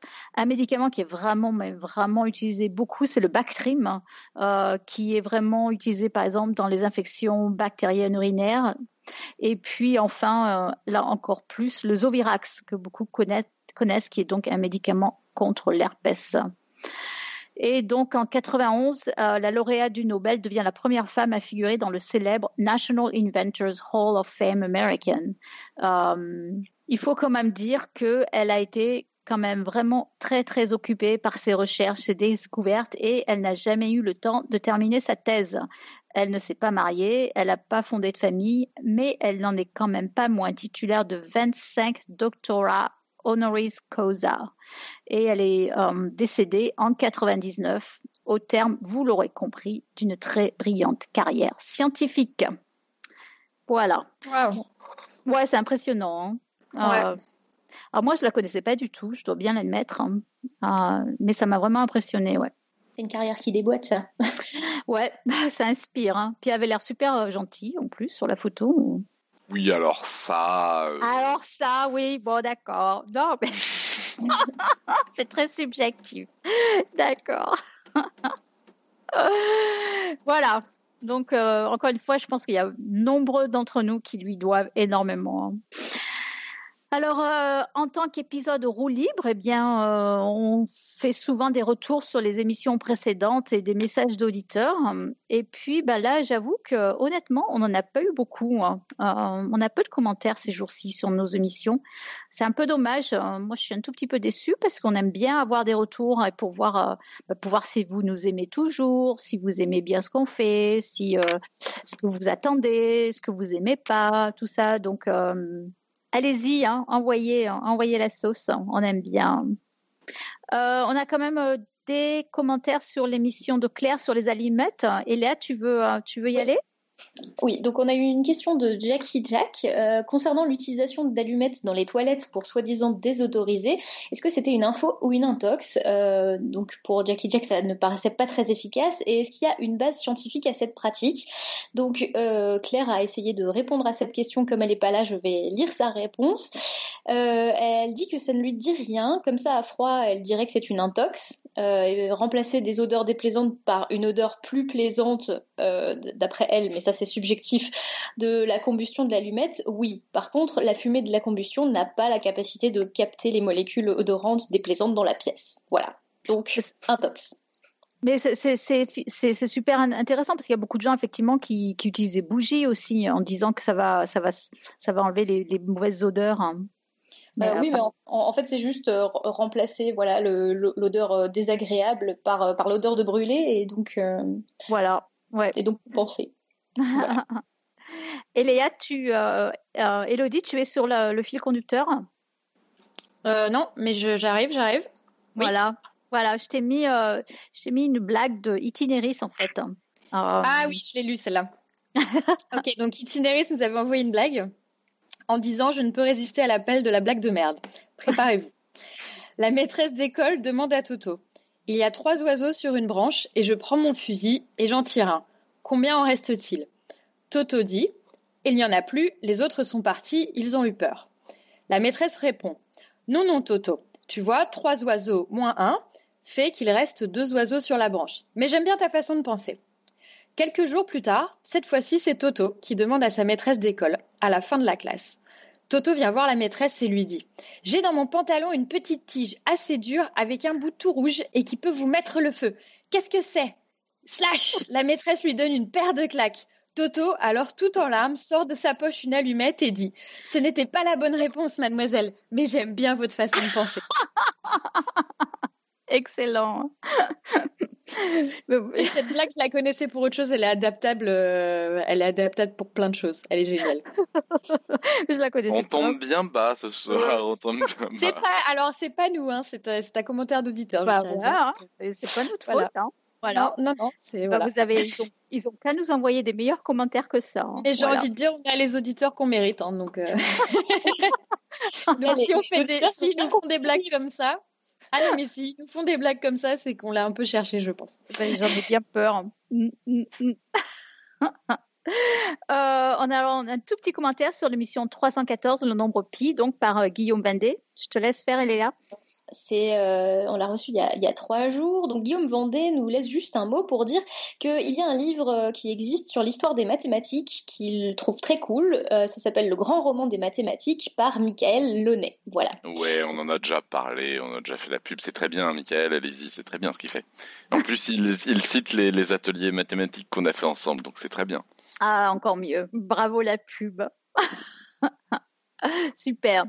Euh, Tup, tu nous fais le pitch de la semaine prochaine alors? Donc la semaine prochaine, euh, c'est très cool, je suis très content, ça faisait longtemps que je préparais cet épisode. On a un, enfin je préparais, c'est pas moi qui vais le faire, mais j'ai essayé de faire qu'on l'ait. On va avoir un épisode assez particulier, science et magie. Et en fait, pas mal mathématiques et magie, c'est pour ça que je suis tout excité. Alors, quelle idée d'associer ces deux sujets qui semblent fonctionner euh, comme un oxymore, car par définition, ils s'opposent. On considère comme quelque chose de magique si on ne peut pas l'expliquer scientifiquement. Cependant, la frontière entre les deux mondes n'est pas nette. Des phénomènes scientifiques encore inexplicables nous semblent bien magiques, tout comme certains tours de magie viennent des sciences. L'un inspire l'autre de façon indéniable.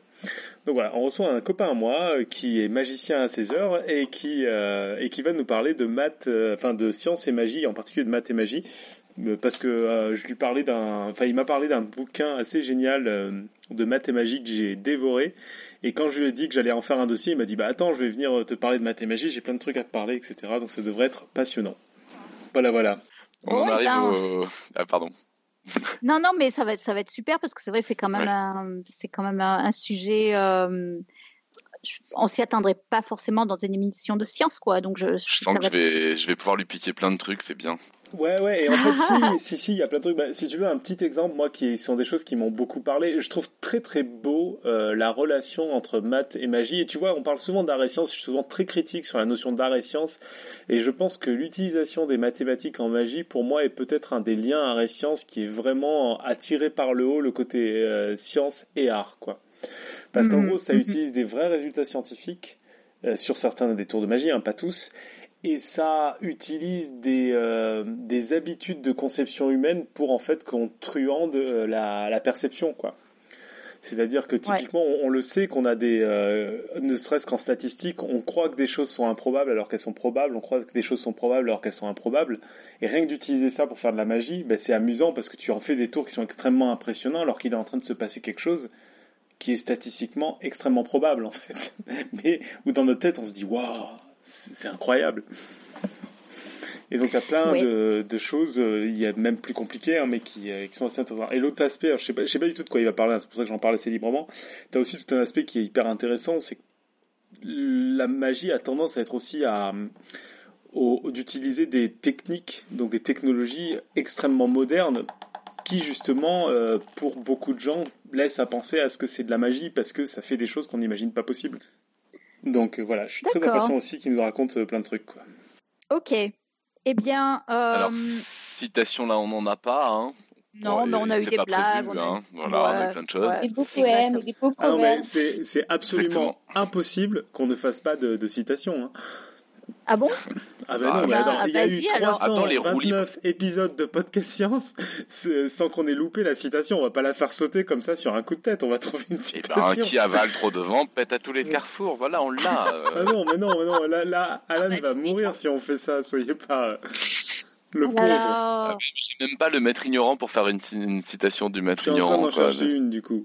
Bon, vas-y, vas-y. Et du coup, euh, Robin nous annonce le quiz. Sinon, je- Sinon, j'en ai une euh, des sardines qui disent euh, à qu'est-ce qu'on est serré au fond de cette boîte.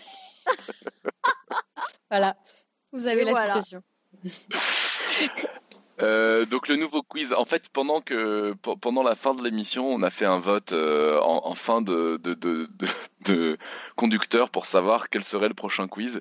Ouais. Et alors, les scores sont assez nets puisqu'il y a euh, deux questions proposées qui ont zéro vote, euh, une Ok. question proposée qui a quatre votes et l'autre qui en a 1000. Et donc, euh, bon, bah 1000 c'est quand même assez nettement plus grand que 4. Donc je pense que c'est évidemment cette question-là qui a gagné. En fait, je pense que il y a une vraie raison pour laquelle je dis que c'est cette question-là qui a gagné, c'est que la personne qui a voté 1000 propose de faire la réponse. Ah donc, on est sûr qu'on aura la réponse, donc je pense Ouais. qu'il faut absolument mettre elle en premier. Et donc c'est une question essentielle. Et Mais qui, quel- alors à attends, titre personnel, m'a collé en plus des angoisses régulièrement, c'est aussi pour ça que je fais Exactement. Exactement. Et C'est- j'allais c'est dire, dangereux de manger des pommes de terre germées, Voilà. info ou intox.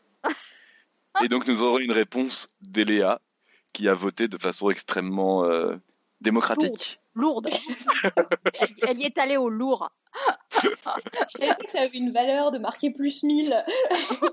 Ouais, mais ouais, ça montre un enthousiasme. Ça montre surtout que tu le feras, quoi. Donc je veux dire, euh, à partir de Ouais. là, un quiz dont on a la réponse, euh, c'est quand même mieux qu'un quiz dont on n'a pas la réponse. Non, mais en plus, il est utile. C'est un quiz utile en plus. C'est comme le quiz des chiens, c'est ça, le chocolat et les chiens.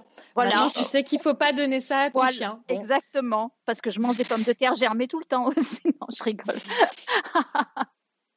non, mais super. Bon, alors, euh, on répète. On répète le quiz. Vas-y. Alors, euh, répète le quiz. Ah bah. Eléa, vas-y, ça te fait plaisir, je crois. D'accord. Alors, le quiz du mois. Il est dangereux de manger des pommes de terre germées, info ou intox. Voilà, réponse le mois Superbe. prochain. Superbe. Voilà. Eh bien, euh, le Patreon, euh, faut-il vous le rappeler, euh, l'émission de Podcast Science n'est, comment dire en français, sponsorisée que par nos auditeurs. Donc, si vous voulez encore entendre la belle voix de notre superbe Claire vous parler de ces deniers, eh bien, il va falloir que vous nous aidiez. Voilà, donc merci encore une fois, merci, merci à tous ceux qui peuvent et tous ceux qui aimeraient pouvoir le faire. Le site Patreon est sur notre page web. Alors, euh, quelques annonces, mais avant, je reprends juste une citation qu'on nous a proposée à l'instant dans la chatroom. sérénité sur votre peuple de Star Trek. Voilà, je trouvais ça approprié pour clore l'émission. Ah ben carrément, carrément.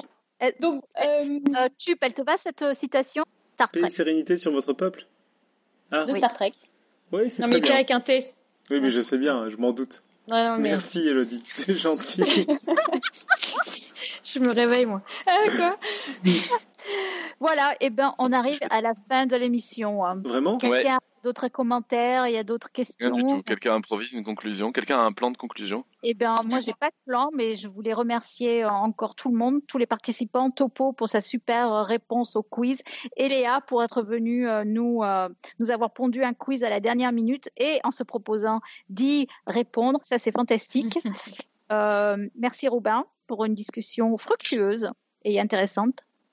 Et la semaine prochaine, on vous attend de pied ferme pour parler de magie et science. Voilà, merci à vous tous et puis que servir la science soit votre joie.